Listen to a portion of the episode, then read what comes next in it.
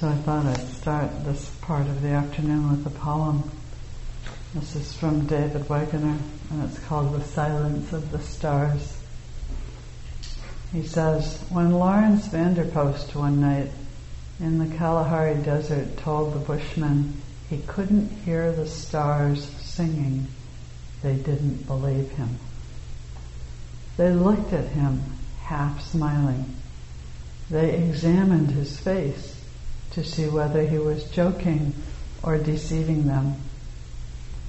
Then, two of those small men who plant nothing, who have almost nothing to hunt, who live on almost nothing and with no one but themselves, led him away from the crackling thorn scrub fire and stood with him under the night sky and listened.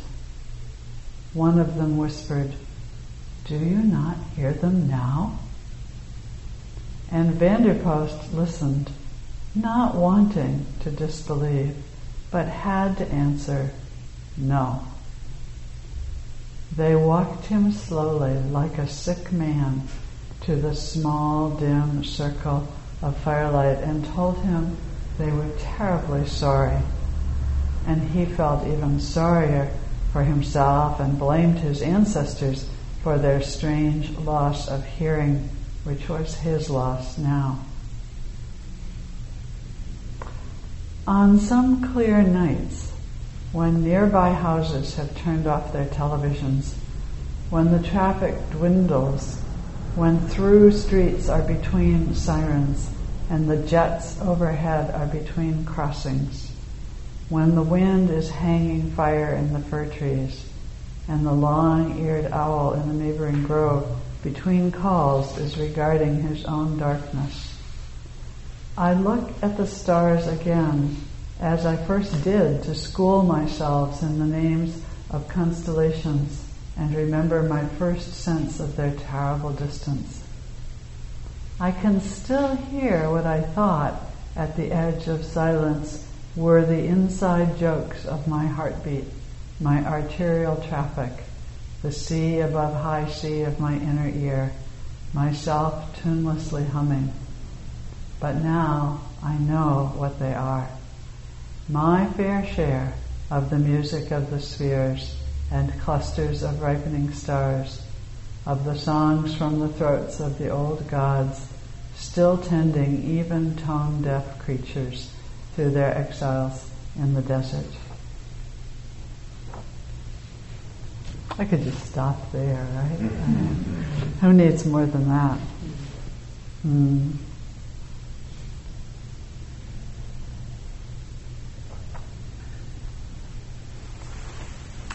So a few years ago, I got, for a variety of reasons, interested in astronomy I've sometimes thought it's my father's fault. because before he died, he would sometimes say to me, I used to dream that I could fly, and I don't dream that anymore. What do you think? Because he knew I'd done some dream work. And I would say this or that. But it was just so clear to me that he really missed those dreams when he would go flying. Most of us have had them some point in our lives. And he really liked them. So when he did finally die at the very ripe age of 92 and quite peacefully and willingly, um, at some point after that, I went to visit a planetarium in Hilo on the Big Island where we live some of the time. And um, you know, those amazing images of galaxies and stars came up. There are so many of them now. And we're even maybe getting used to them, I don't know. But um, I wasn't used to them at that point. point, and um, I found myself weeping. And then I thought, maybe he flew out in the night, out into the stars kind of shook me at the time, and I have no idea. it's a nice image, I like it. Um, that's funny, right? That's funny. it's interesting. And as I began to pay attention to those images more and more, because I was very caught by them at that point, look at them, I, I look at them almost every day. That's the first thing I do when I go online. I was, I've just been so touched by, by them. What is this? What is this? What are we looking at? You know, what is it? Uh, who am I? Who are you? Uh, our Zen friends say, What was your face before you were born? Good question. You know, what is going on here?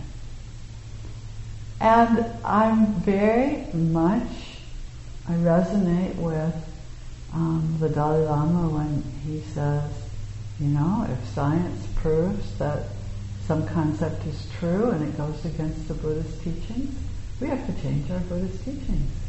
We can't be teaching something that's contrary to what we know is true. That you know, some things that we've held as truth can be challenged. Pretty interesting thought, actually. So, in the Buddha's teaching, one of the central teachings is that of the five aggregates form, feeling in the sense of pleasant, unpleasant, and neutral, the feeling tone of things, perception, mental formations, and consciousness. What was the last Consciousness. And the sense is that these are, there's sometimes called the five heaps, they're sometimes called the five baskets. These are what you can um, divide your human experience into the feeling of form, the pleasantness and unpleasantness of your experience, the, the process of perception, mental formations, and consciousness. And out of these, we create a sense of self. So, mental formations, you know, are the stories that arise and wrap around our experiences and create intentions and more actions and sometimes perpetuate the cycles of suffering. So we take these five dots and we connect them, just like those books that you used to have when you were a kid, you know, that had all the numbered dots and and so if you could imagine five dots somehow making a self, um, that's what we do. And in the chants that the monks do almost every day, there's one place I can remember being on retreats with them and, and chanting this. I encourage you to try it, where they chant, form is not self, feeling is not self, perception is not self, mental formations is not self or are not self, consciousness is not self. And it, that the, even the tone of the chanting has that kind of sound to it, and it's a little scary. It's like, oh, all that stuff isn't self. What's what's going on? What is this? You know, they're they're not self, and even when they're here, they're impermanent. So most of you have sat with me before, and you're very familiar with the image that I love to use of the Big Dipper. And the Big Dipper is a connect the dots image, right? Bunch of stars up there. They're not even close together. Some of them are hundreds and thousands of light years apart. Isn't that interesting? But, you know, we see them, and we, from here, from our perspective here on this planet, we connect the dots and we go, it's the Big Dipper or the Bear or whatever you want to call it, but we say something. It seems to be one of the more popular ones. But you know, you do know this, right? Getting in your trusty spaceship, go up there, and are you going to find the Big Dipper? No, there's no Big Dipper. There isn't. There isn't even, you know, wire connecting them or anything up there. It's just not there. So, but we've created a concept or you can go, as I did once, up to the Exploratorium in San Francisco. And some place tucked in there, I assume they still have it, it's been a long time. I, there was a room with maps. And I looked at this map and I went, what? So in this map, on the top is the South Pole. And then there's Australia and New Zealand and South America and Africa and, you know, and way down at the bottom, you know, is New York and Canada and the North Pole. It was astounding. And then I thought, perfectly reasonable. Is the North Pole the top? We think it's the top, right? We've always seen it. How many maps have you seen in your lifetime? Probably a gazillion of them. And we look at it over and over again. And it's interesting to reflect on what the impact of always seeing the European nations and America as the top and everybody else lives, as we like to say, down under. Doesn't sound doesn't sound like a really you know high rent neighborhood down there, but. And I was very pleased to discover it's called the McArthur Map of the World. And when I, uh, a bit later, visited down in New Zealand, they have maps like that down there because they like them, right? It suits their sense of who they are to have the South Pole be on top. I even bought a tea towel that had the McArthur map of the world on it. So we are so accustomed to our stories about what it is that we see. This is a cup, this is a piece of paper, this is a sweater, that's a cushion. It's what it is, right? But you know, if you could see particles, protons, neutrons, quarks, all those things, would you see sweaters and cushions and floor? No. You would see dancing, energetic fields of particles all mixed up together. It's convenient. It's very, very helpful to be able to navigate time and space with names for certain collections of energetic events. But to assume that that is in some solid and concrete way what they are is a mistake. We are just as mysterious as those galaxies and those nebulae. And in fact, many of you have probably seen that Powers of 10 video that I think you can find on YouTube that goes powers of 10 bigger and powers of 10 smaller than where we are. And when you get out to the very large or down to the very small, guess what? Looks pretty similar, one to the other. So what's that? I don't know. It's amazing. And I have no idea why it is. But we get identified. Identification is the problem. Very, very easy to get so identified. And of course, the most identified place is who you are, right? I'm Mary Grace Orr. You know? Obviously. Obviously. but it's really just a convenient way to name this bunch of aggregates, and it's very impermanent. It's like when there's a rock in the stream and the stream creates an eddy around it. And this particular eddy, eddy calls itself Mary Grace. But one of these days, something will happen to the rock or whatever it is that creates that eddy, and it won't be anymore. And there, the stream will go on, and there will be no Mary Grace. This is key to this place of wise view to begin to even entertain the idea that this might be so, to question your sense of identification with who and what it is that you are.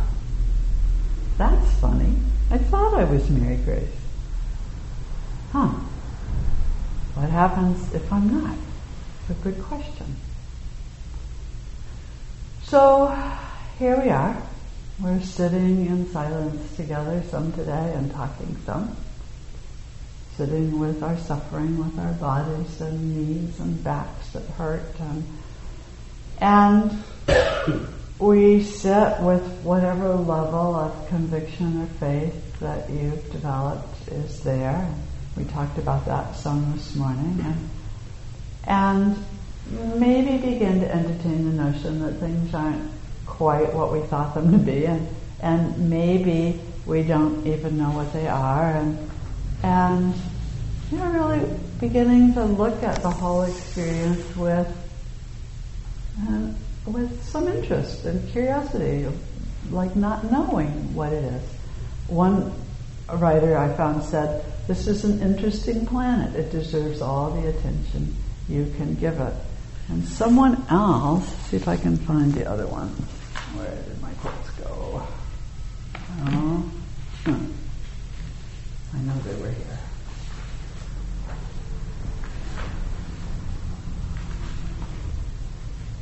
There's a theory which states that if ever anybody discovers exactly what the universe is for and why it is here, it will instantly disappear and be replaced by something even more bizarre and inexplicable.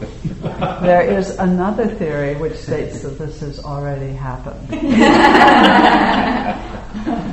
no, you know?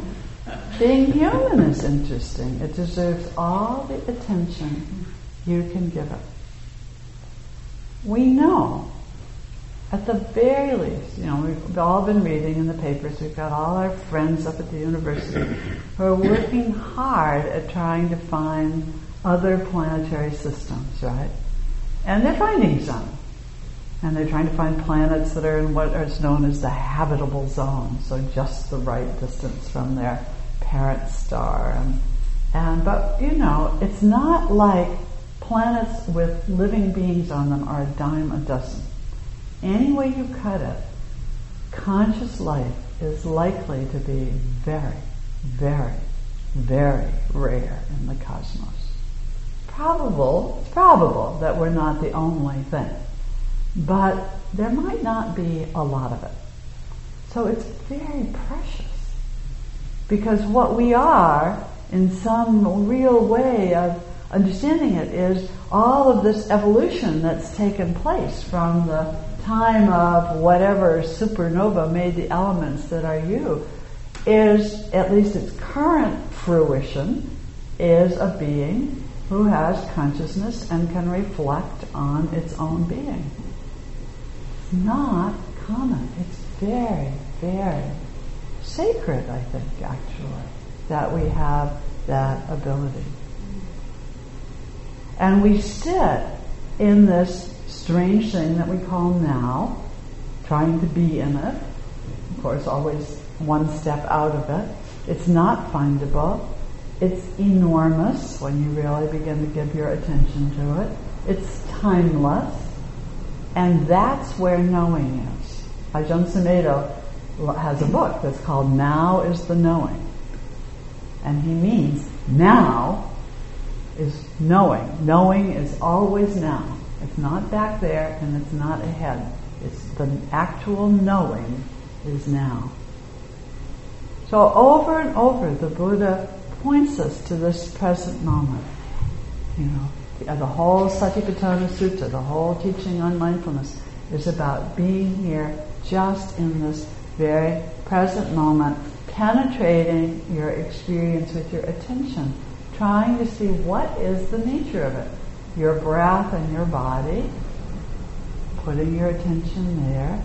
This the mind and the heart, the flavor of your experience, coming back because we don't seem to want to stay in the present moment a lot of the time. We're always out there in the future or back there in the past, getting ready for the next thing. And we begin to notice that this mind has all kinds of flavors and it does all kinds of strange things.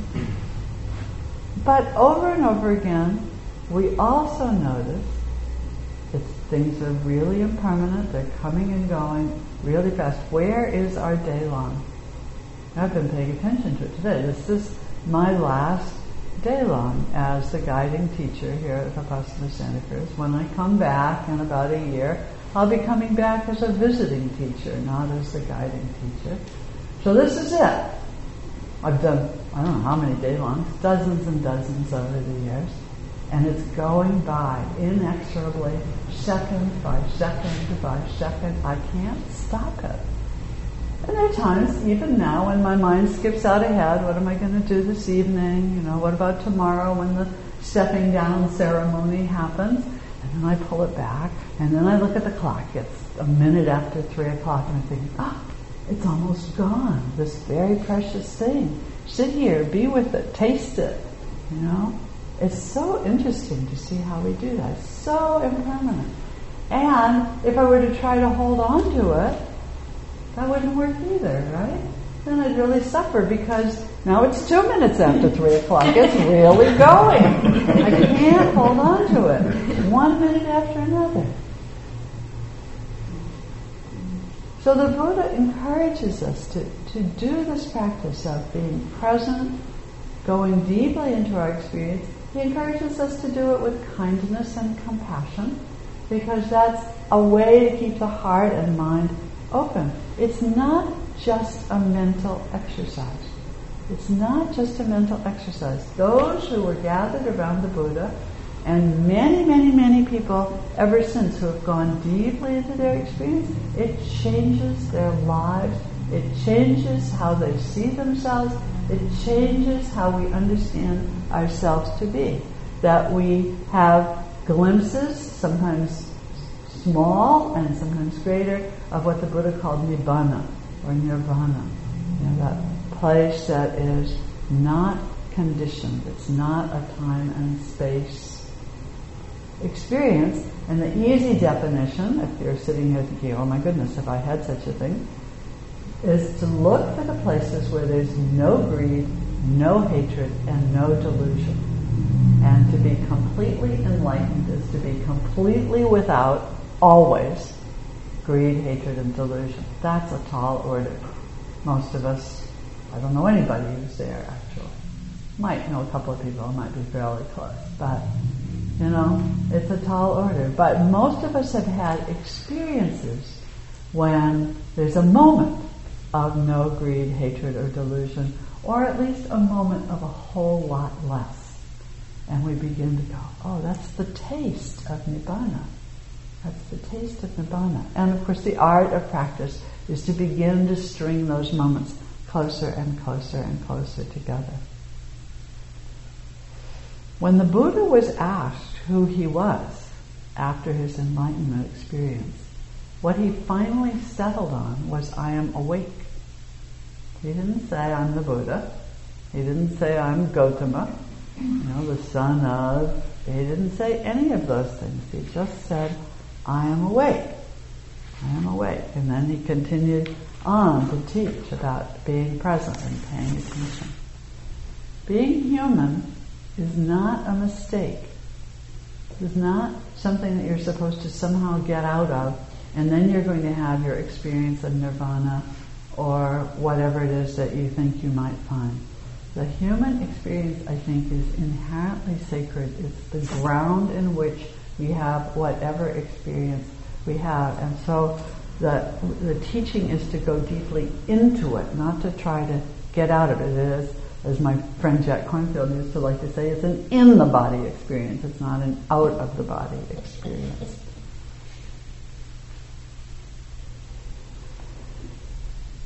But we keep thinking we know what's going on, don't we? And we often think we know.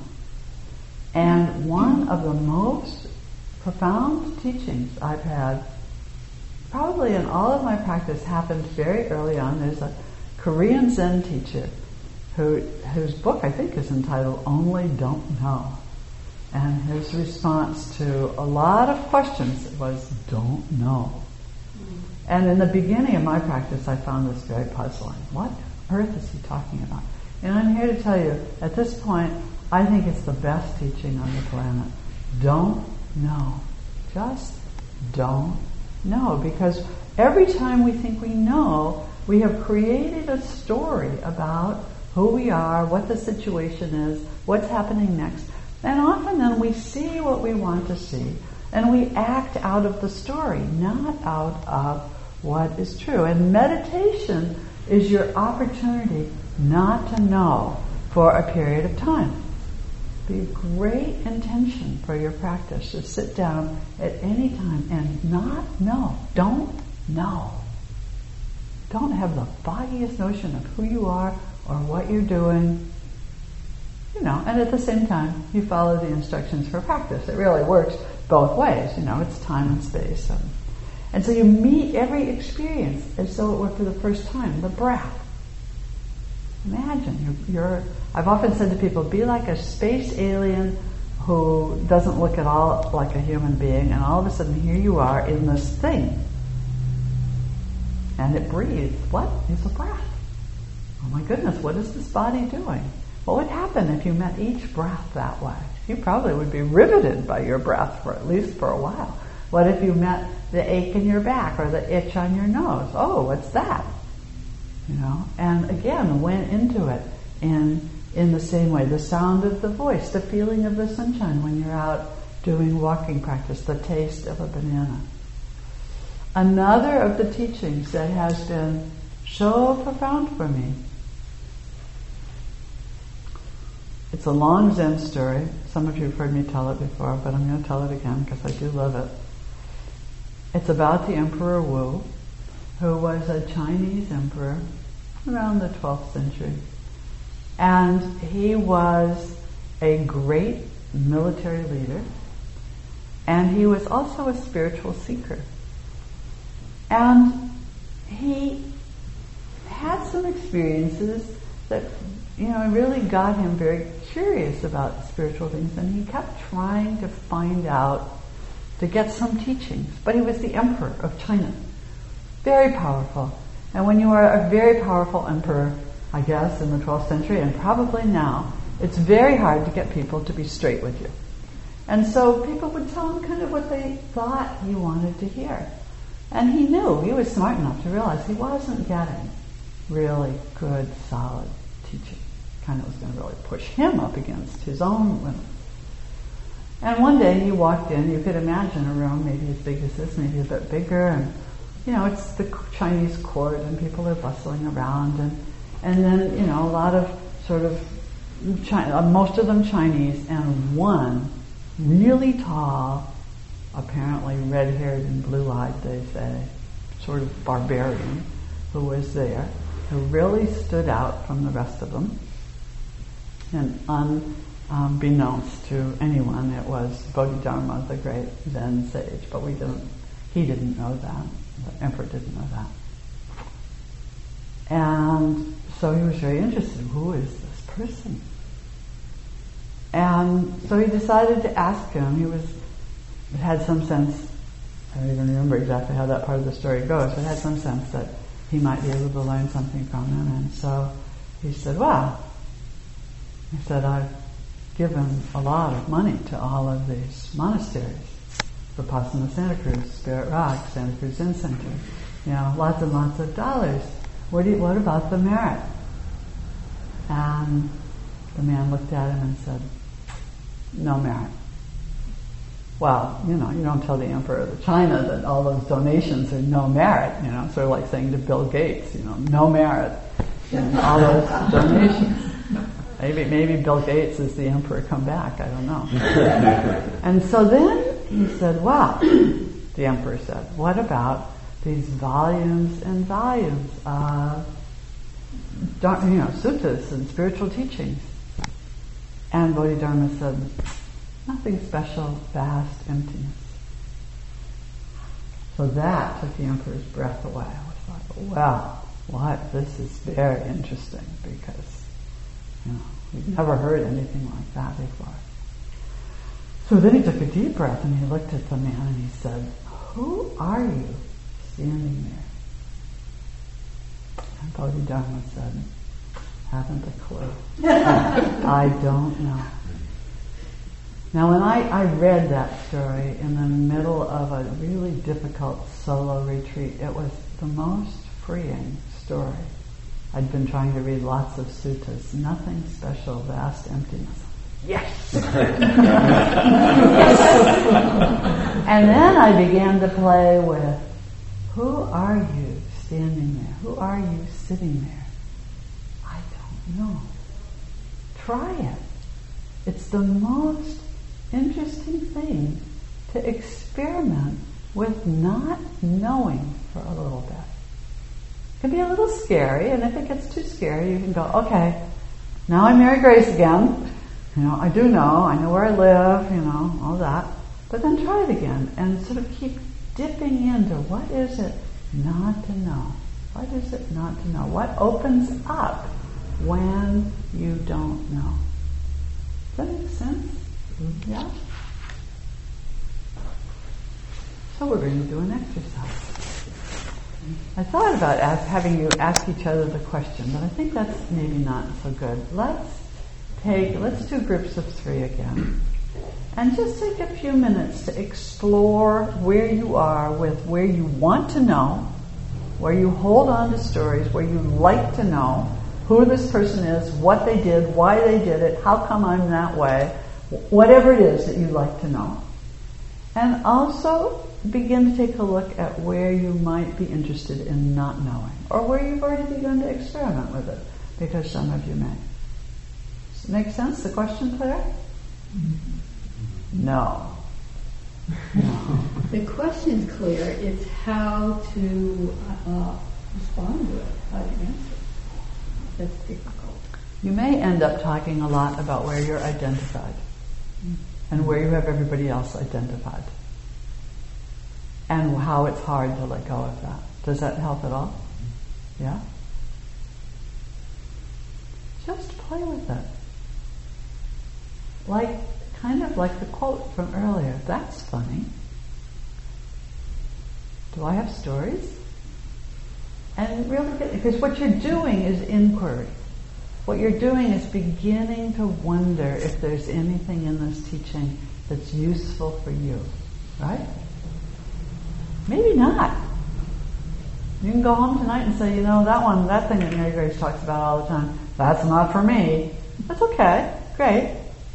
Do it that way. But experiment with it a little and look into it and see if there's something there. See if you can even see one place where you hold on to a particular story, which might be causing you suffering.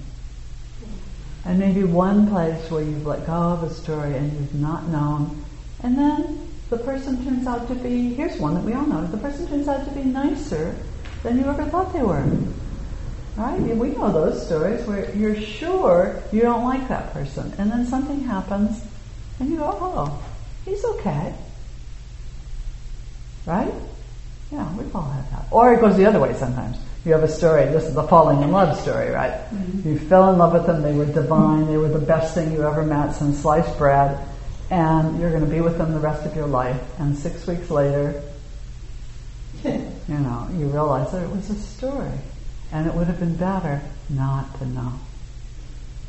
Yeah? So, so 1, 2, 3, 4, 5, 6, 7, 8, 9, 10, 11, 12, 13, 14, 15, 16, 17, 18. So a bunch of groups of three and one group of two. And if you'll get yourselves grouped, I'll tell you what to do next. the group of two will get to put their feet up or something for a while.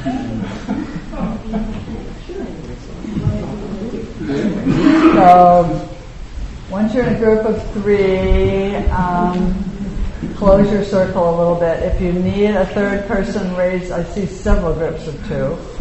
So let's have. We need another person over. Let's see. One, two, three. One, two, three. Uh, which group are you being with? There's one over here. Okay. Two groups of two we've got. Okay. Looks like. Okay. It's okay. Groups of two. I'll tell you what to do. So, each person is going to have five minutes to explore their relationship to their stories, to their identification, to not to knowing and not knowing. Okay? So remember that you have the floor, you can do this at any rate of speech. If you need to take a mm-hmm. breath or sit quietly for a minute, that's okay. Though your witness or witnesses are quiet while it's your turn. There's no interaction that's going on. For the groups of two, for the two groups of two, when you get to the end of the second one, take the last five minutes and just walk around it together. Continue your conversation as a regular conversation. The groups of three, each person will have one five minute chunk.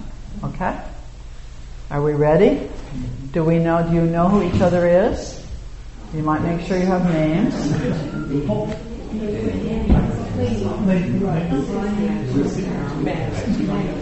And figure out who's going to go first. We know who's going first? Okay, you can begin.